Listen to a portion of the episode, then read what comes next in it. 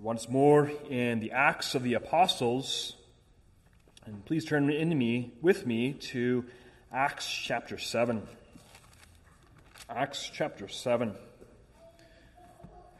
The focus of the sermon is going to largely rest on verses 51 through chapter 8, verse 1, but it's been a while since we've read through the entirety of Acts 7, so I want to do that, and I want you to keep this question in your mind. What is Stephen driving at in this sermon?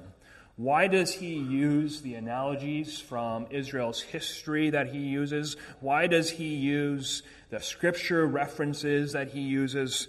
Try to see what sort of argumentation that Stephen is having here in Acts chapter 7. So let's read God's holy, inspired word as we find it in this passage. So the high priest said, "Are these things so?"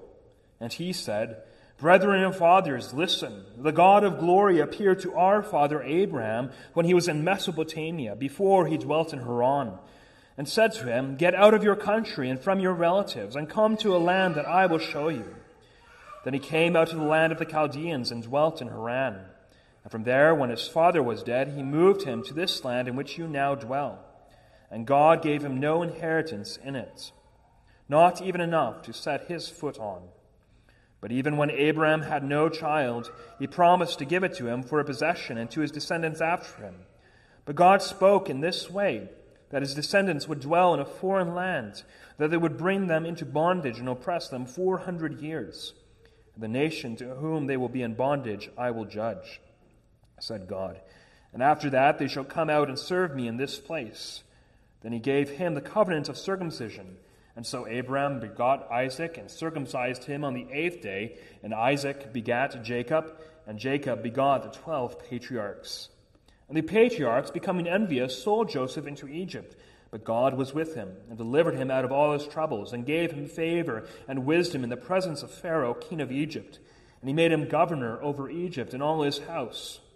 Now a famine and great trouble came over all the land of Egypt and Canaan, and our fathers found no sustenance. But when Jacob heard that there was grain in Egypt, he sent out our fathers first. And the second time Joseph was made known to his brothers, and Joseph's family became known to the Pharaoh.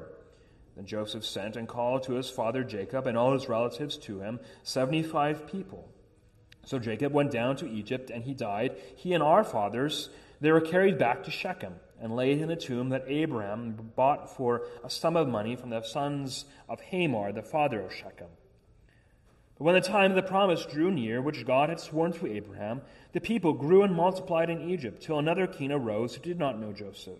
This man dealt treacherously with our people, and oppressed our forefathers, making them expose their babies, so that they might not live. At this time Moses was born and was well-pleasing to God, and he was brought up in his father's house for 3 months. But when he was set out, Pharaoh's daughter took him away and brought him up as her own son. And Moses was learned in all the wisdom of the Egyptians, and was a mighty man in words and deeds. Now when he was 40 years old, it came into his heart to visit his brethren, the children of Israel.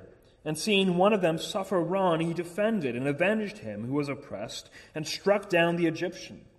For he supposed that his brethren would have understood, that God would deliver them by his hand. But they did not understand. The next day he appeared to 2 of them as they were fighting, and tried to reconcile them, saying, 'Men, you are brethren, why do you wrong one another?' But he who did his neighbor wrong pushed him away, saying, 'Who made you a ruler and a judge over us? Do you want to kill me, as you did the Egyptian yesterday?' Then, at this saying, Moses fled and became a dweller in the land of Midian, where he had 2 sons. When 40 years had passed, an angel of the Lord appeared to him in a flame of fire in a bush, in the wilderness of Mount Sinai. When Moses saw it, he marveled at the sight, and as he drew near to observe, the voice of the Lord came to him, saying, 'I am the God of your fathers, the God of Abraham, the God of Isaac, and the God of Jacob.' And Moses trembled and dared not look.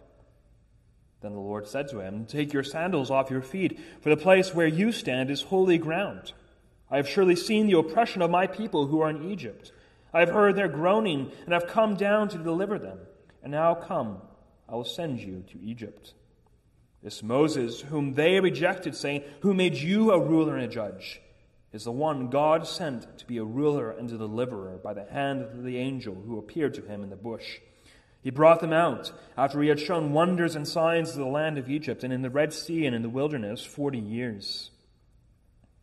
This is that Moses who said to the children of Israel, The Lord your God will raise up for you a prophet like me from your brethren. Him you shall hear.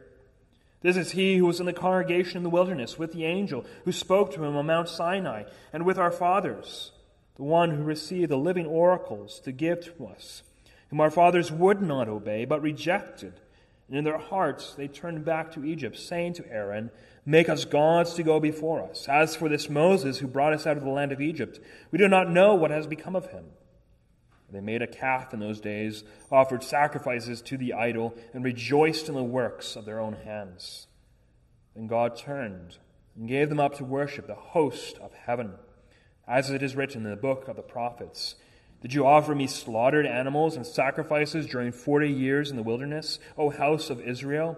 You also took up the tabernacle of Moloch, and the star of your god Remphan, images which you made to worship, and I will carry you away beyond Babylon.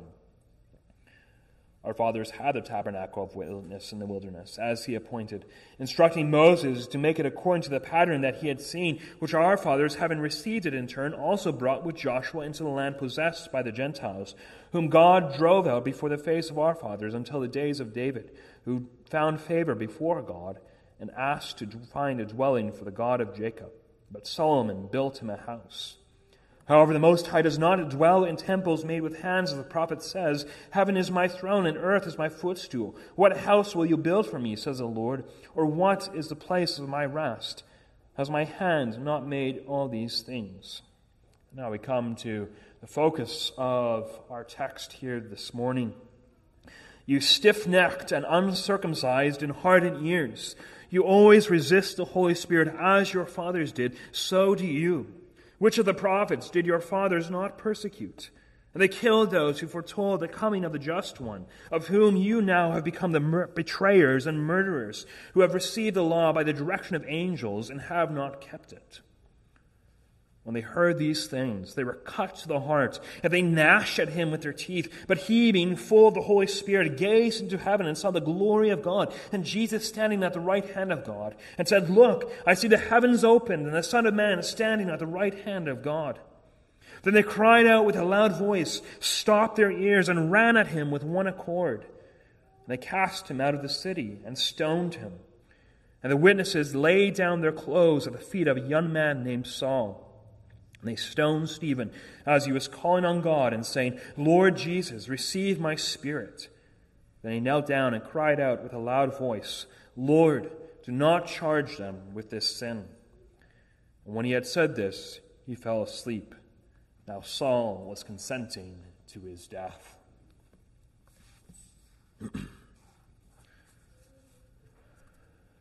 As we work through the behemoth that is Acts 7 and Stephen's sermon, we've noted several key points. We've noted how Stephen responds to the accusations that he has blasphemed God, Moses, and the temple. We've seen that he's rather easily refuted these false allegations. We have seen how he paved the way for the persecuted church to go out through the world enjoying the freedom that they have in Christ regarding worship, that they no longer need the temple to worship. Yet underneath all that argumentation, another argument is being advanced. Stephen's on the one hand defending that he is guiltless of these allegations, that he is innocent. Is also arguing that these Jews who have accused him and are trying him, they are the true blasphemers of God. Here we have this thrust of Stephen's application that we have in our text. The Jews have followed in the tradition of their fathers as they rejected the prophets of God. When they rejected Jesus Christ as the Messiah, they committed blasphemy. As we look at Stephen charging the Jews with blasphemy, as we look at him turning that accusation around and saying, no, you guys are guilty of this. I'm innocent, but you are very much guilty. I want us to specifically apply this to the ongoing reality of wolves being in the church. On this earth, we are the church militants. We are the church at war. And Paul told the Ephesian elders to engage in warfare against wolves. We read in Acts 20, verse 29, "For I know this, that after my departure, savage wolves will come in among you, not sparing the flock. Also from among yourselves men will rise up, speaking perverse things, to draw away the disciples after themselves. Therefore, watch and remember that for 3 years I did not cease to warn everyone night and day with tears." These Jews who brought Stephen to trial were wolves. They manipulated and twisted words. They got false witnesses to try to convict Stephen of death. And they did this so that they could retain their power and authority. They had more love for themselves and for God. And so, as we consider the Jews' rejection of Jesus Christ, let us consider specifically how the rejection gives us three characteristics of wolves. And the first characteristic of a wolf is that he is an idolater. In Acts 7, verse 51, something drastically changes in Stephen's sermonic style. He started off the sermon slowly and deliberately. He navigated the history of the people of Israel with care. As you read the sermon, you likely are getting relaxed as you hear this history that you are likely very familiar with. You get comfortable. And you sit and relax as you hear him recount this history. But this suddenly changes in verse 51 as Stephen speaks directly to his audience and says, "You stiff-necked and uncircumcised in heart and ears." Not given any reason for this very drastic shift that we see in Stephen's sermon. But perhaps Stephen was good at reading his audience. He could see that the Jews were starting to understand what he was arguing and putting forth. And as he sees them starting to understand that, he sees them getting more and more angry, more and more belligerent, and he realizes, I only have a short time to wrap up this sermon. And so he gets right to the heart of the matter. The heart of the matter being that they are hypocrites, that they are uncircumcised, that they are stiff-necked. Now, if you know your Bible, you are probably somewhat familiar with this term stiff-necked that Stephen uses. It is an agricultural reference to speak about stubbornness. Back in those days, if you wanted to pull a wagon or use a plow, you would use oxen. You would put a yoke on a team of oxen, and a yoke for the children, that's a big wooden beam that you would place on the neck of the oxen, and that would distribute the weight on those oxen so that you can attach an implement to it, and then you have the strength of the ox pressing against that yoke to move the wagon or the plow. Now, you were the farmer, you would need to steer those oxen. And you'd have an ox goad, which was a rather long stick.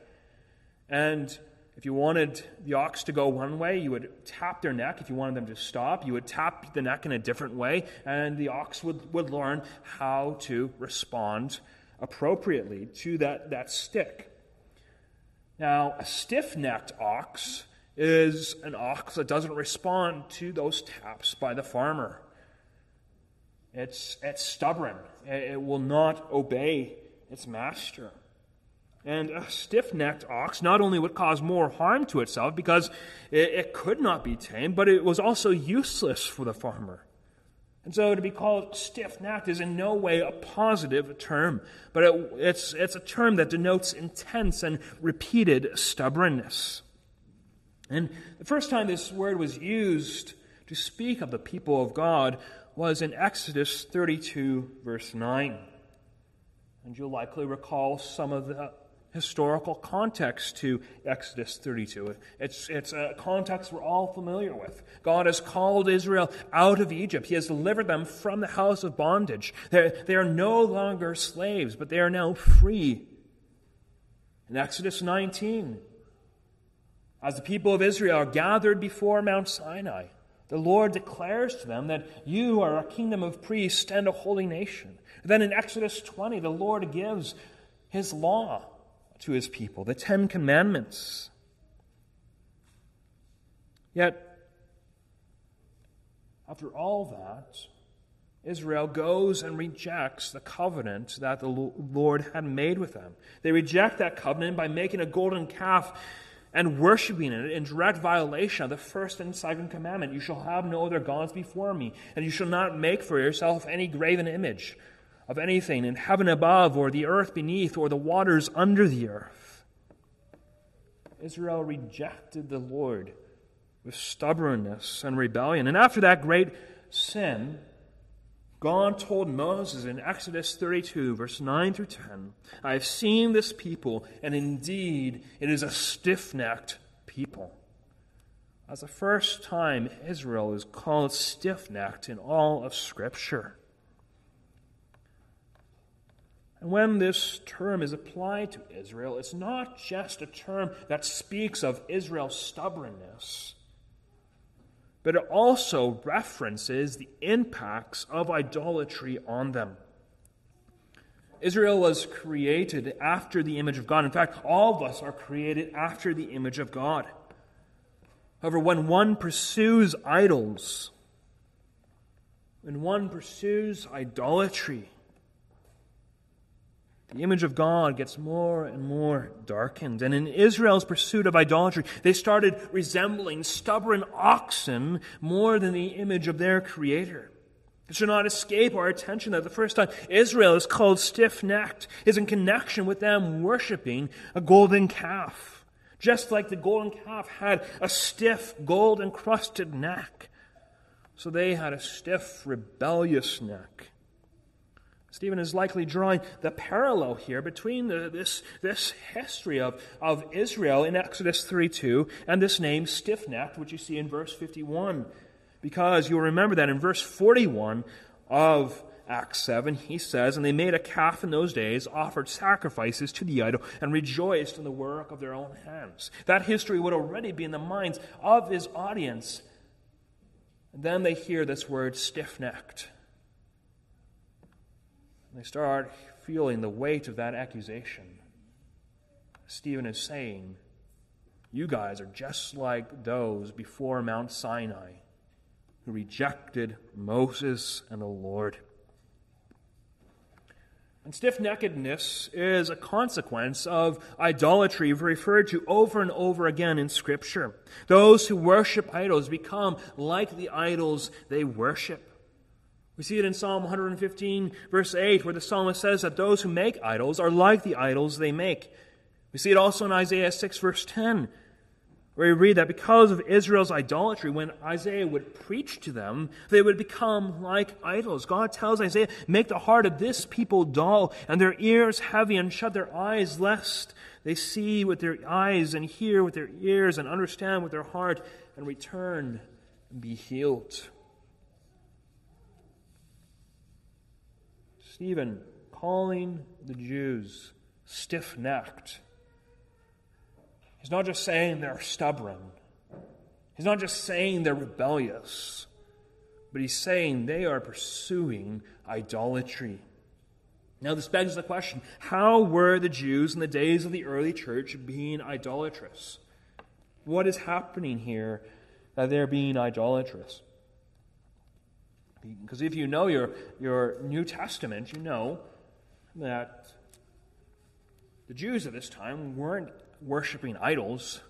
They weren't worshiping gods of stone and wood. They had rejected that. They seem to have learned the lesson from the Babylonian captivity, that they're no longer to worship these gods of stone and wood.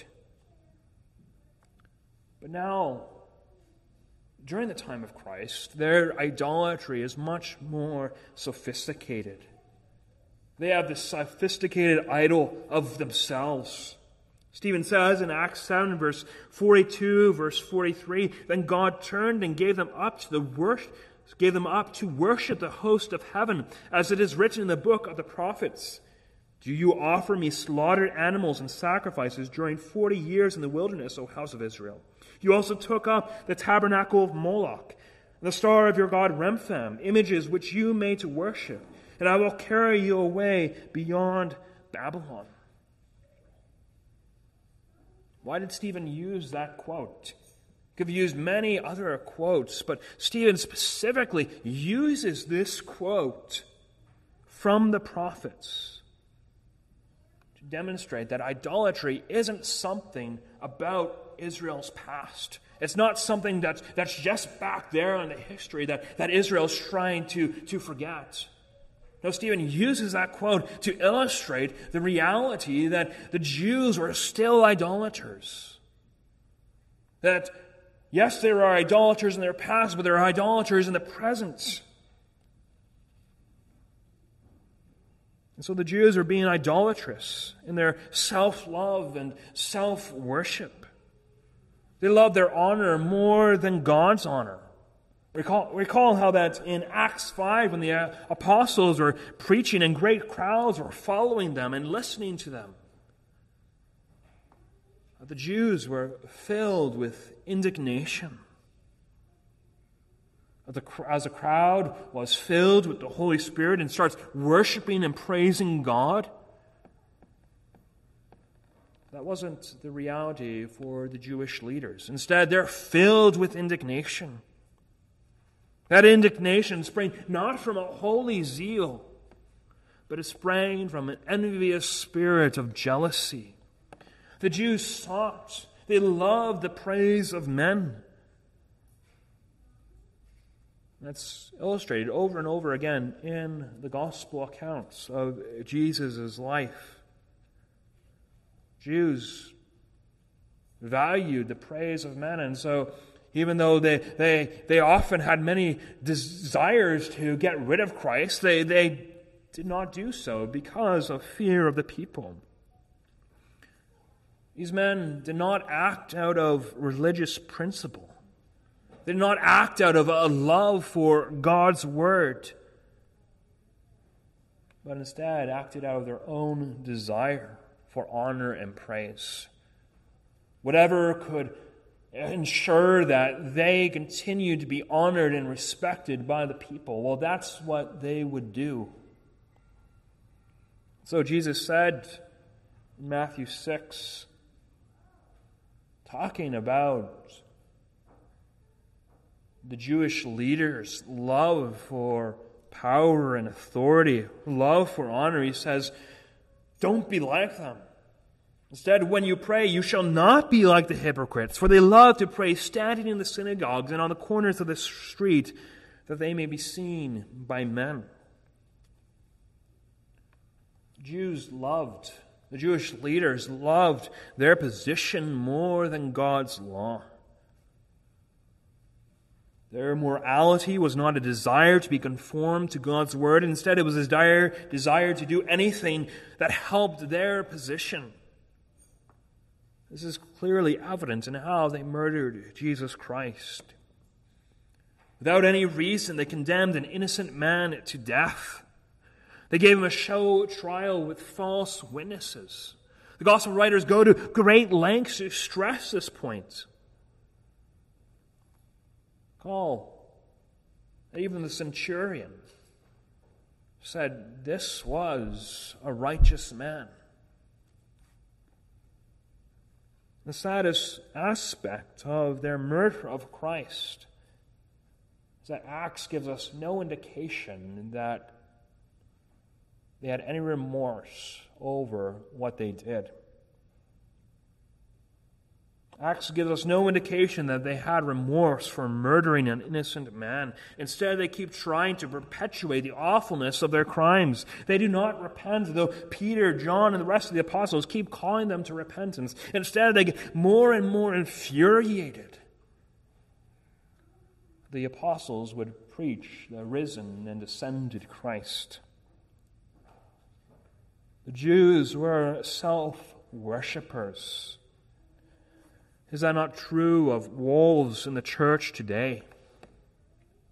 They are idolatrous. They worship themselves and so devour the people of God. Under a guise of religiosity, they achieve the exaltation of themselves. They manipulate you to think that you are worshiping God, but instead you are allowing the worship of themselves. Make people believe that the church would be nothing without them, making themselves more important than Jesus Christ or the Holy Spirit. These wolves set themselves in the place of God, demanding all sorts of extra-biblical rules and regulations. They're narcissists, manipulating the sheep to serve their needs rather than the needs of Christ. If you do not do what they want, they give you the silent treatment. They distance themselves from you so that you come back begging to them and more compliant than at first. So, church, be on guard against those who puff themselves up, who point to your need of them more than your need of Christ. Know that a faithful shepherd will always lead you to the good shepherd. This begs the question, how is this idolatry possible? How is this idolatry possible, especially in those who are leaders in the church?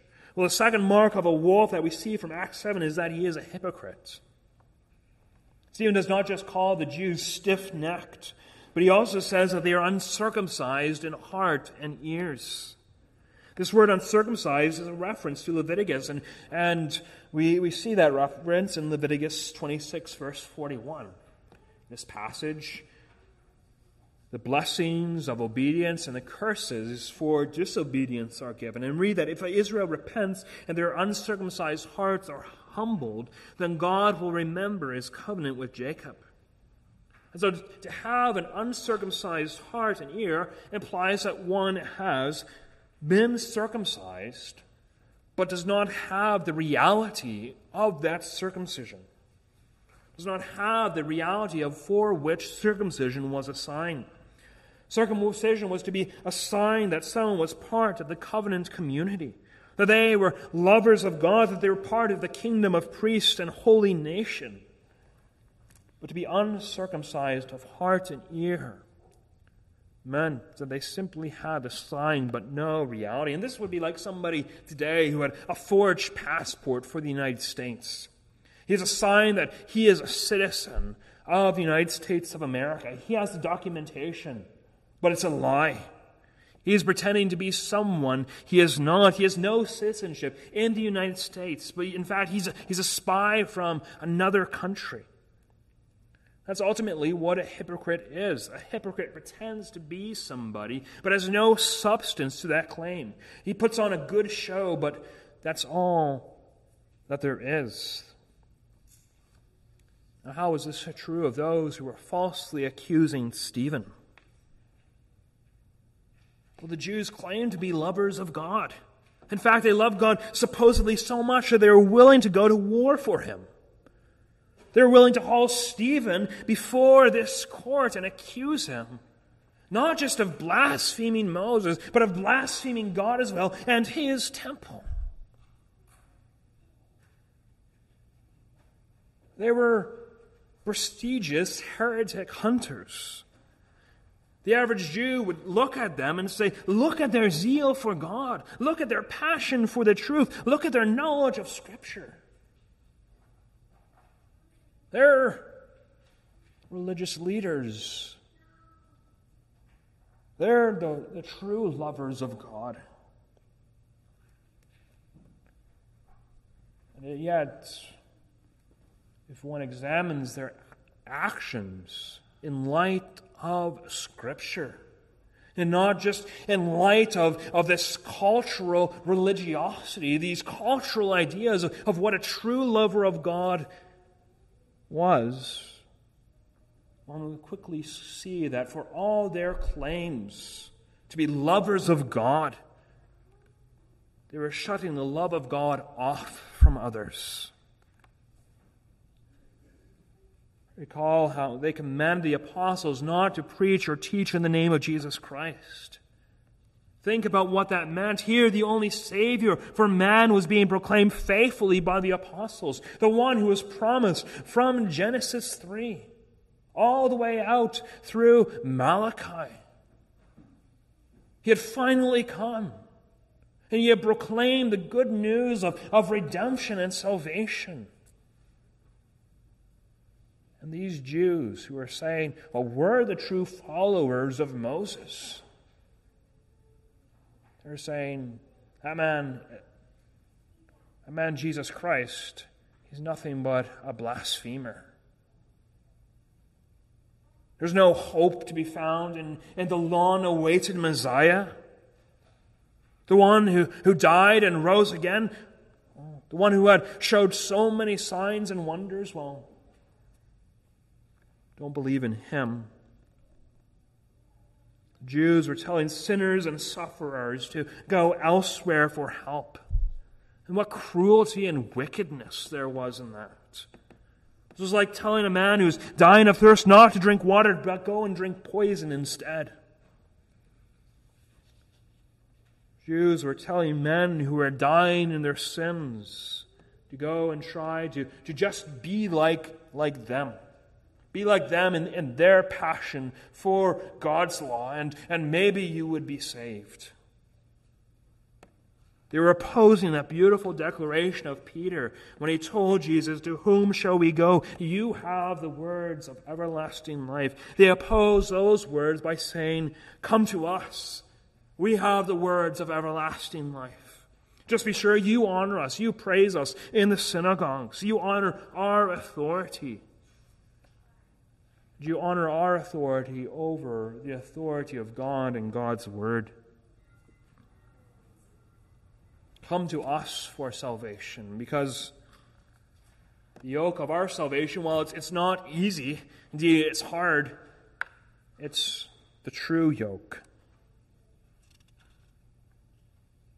Those who oppose the salvation of God and yet pretend to be lovers of God are nothing more than hypocrites.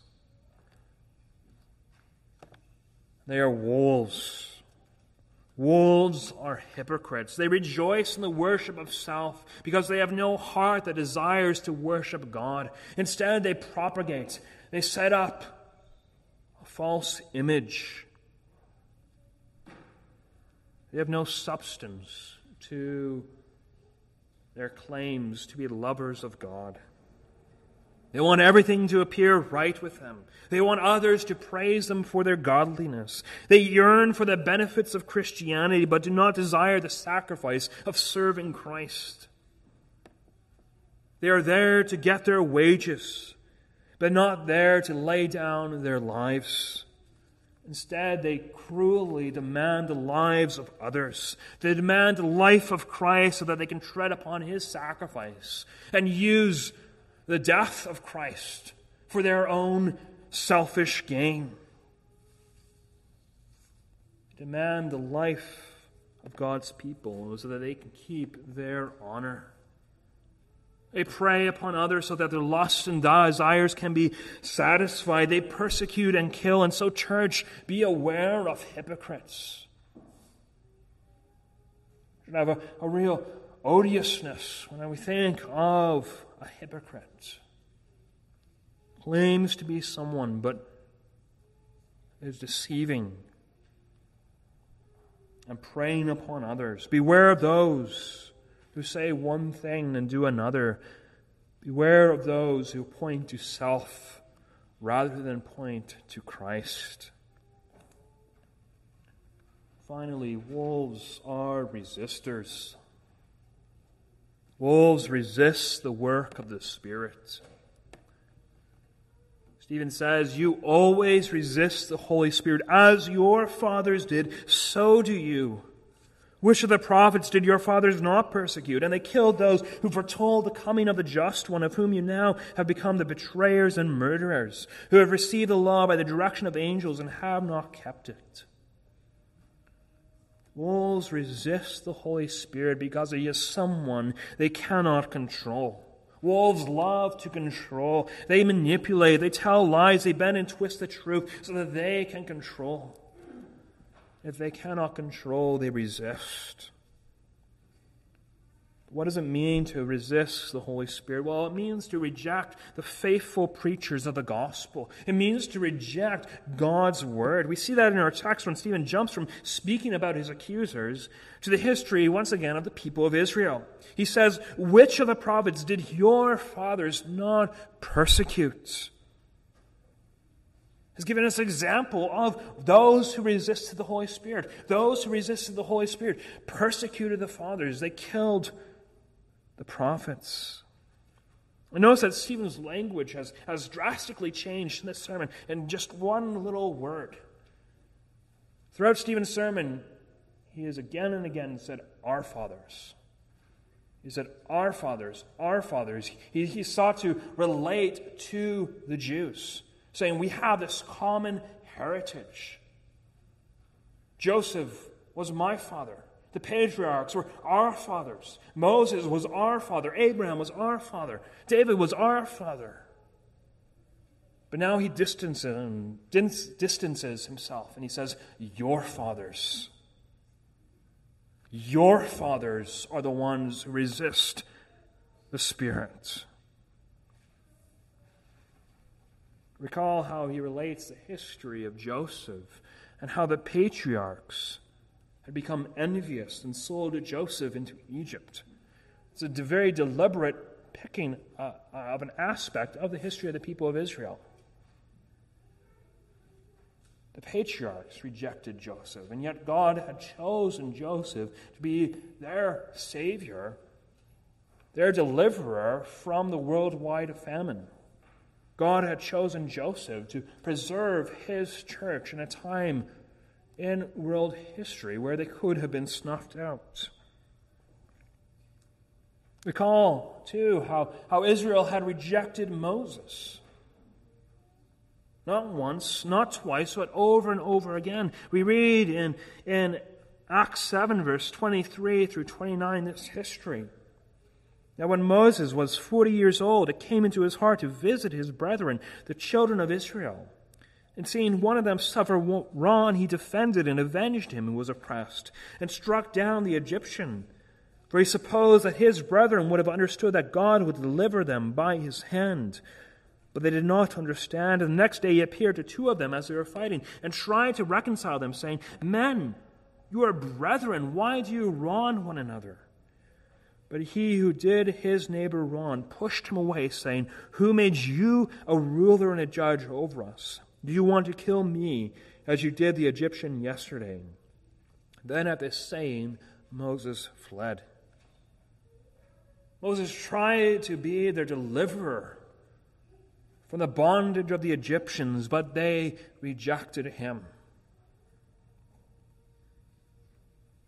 And Stephen emphasizes how this was a continual aspect of the people of Israel. He says in verse 35, this Moses whom they rejected, but saying, who made you a ruler and a judge, is the one God sent to be ruler and deliverer by the hand of the angel who appeared to him in the bush. Israel's history was a history of them resisting the Holy Spirit, resisting the prophets that God sent them again and again, that the good and gracious God sent to deliver them. The Jews had heard the gospel again and again, and yet continued to be stiff-necked, continued to be rebellious, How true this was of the Jewish leaders in Jesus' day. We know at least from the age of 12, they had been debating with Christ, and then Christ had won those debates in the temple. The Jewish leaders had heard the gospel proclaimed from the mouth of Christ again and again. They had heard how Christ was a fulfillment of the Scriptures. They had that truth clearly presented to them. And if it wasn't clear before Christ died, it certainly was abundantly clear after Christ died and rose again and ascended up into heaven. If these men truly knew the Scriptures, they would know that Jesus Christ is the Messiah. But instead, they resist.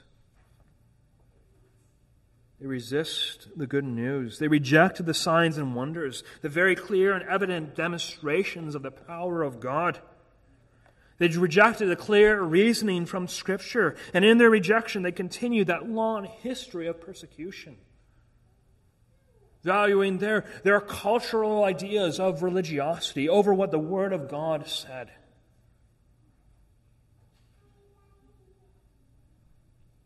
And going to the point of killing the prophets, killing Christ. And this is why I had us read Genesis 4 with the account of Cain killing his brother Abel. Abel was the first martyr of the church.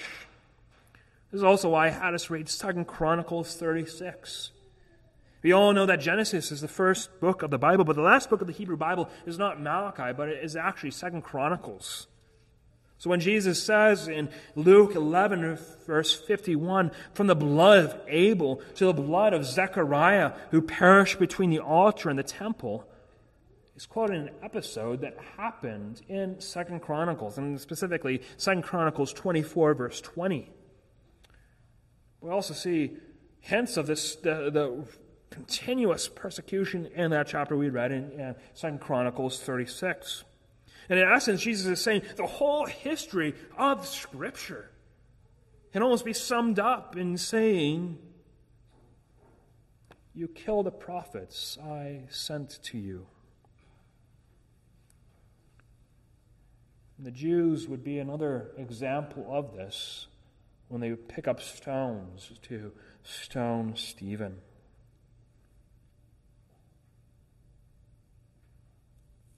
Wolves resist the Spirit. The Jews resisted Spirit. And today, wolves still resist the Spirit when they do not proclaim the whole counsel of God. They pick and choose passages to preach their man-made doctrines and morality. They twist Scripture to support their lies and doctrines of demons. They might pick certain Christian terminology, certain historic terminology, but change the definition of how that has been commonly understood. They might stop using certain words, but continue teaching the same false doctrine just so people will find the lie more palatable. So guard yourselves against such men by filling your minds with Scripture, by being students of this book, knowing what this book says, and knowing intimately who your Savior is. One of the greatest protection against wolves is having intimate relationship with the Lord Jesus Christ. It is knowing the voice of your shepherd, your one true shepherd, of knowing the voice of Jesus Christ, who calls to you to come and be saved and redeemed by His blood.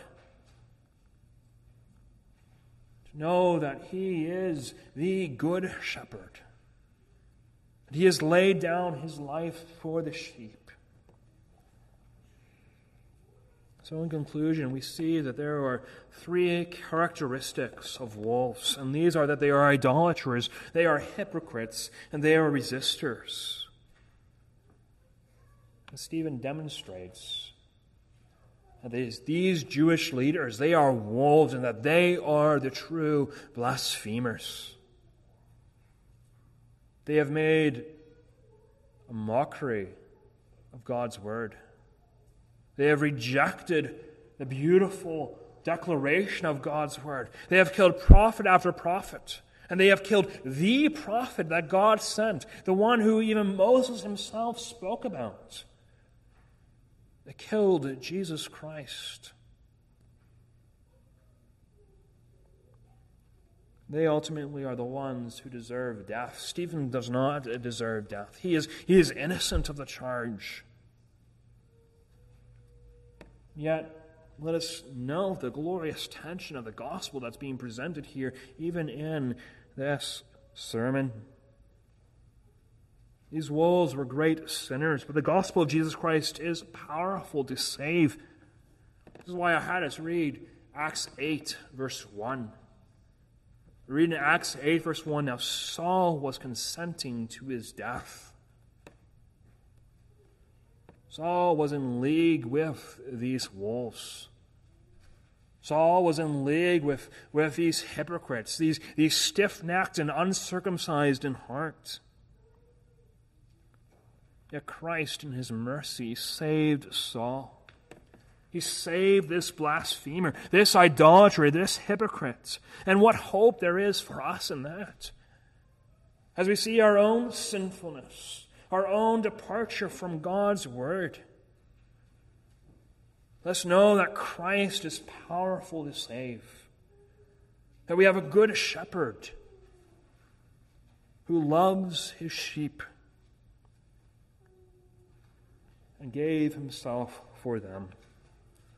Let that ever be an encouragement for us as we guard ourselves from wolves. Let us pray. Father and our God, we come before you. Lord, we're thankful for your word. We're thankful for the warnings that we find in your word. We're thankful for our Savior, the Lord Jesus Christ, the Good Shepherd. Lord, we pray that you would ever keep us from wolves. That, Lord, you would grant us the discernment to be kept from error and from ungodliness. Lord, we pray that we would ever grow in our love for you, that we would be diligent students of the Scriptures, that we would know what it is to have communion with you and hear the voice of our shepherd calling to us. Lord, bless us, we pray, in Christ's name. Amen.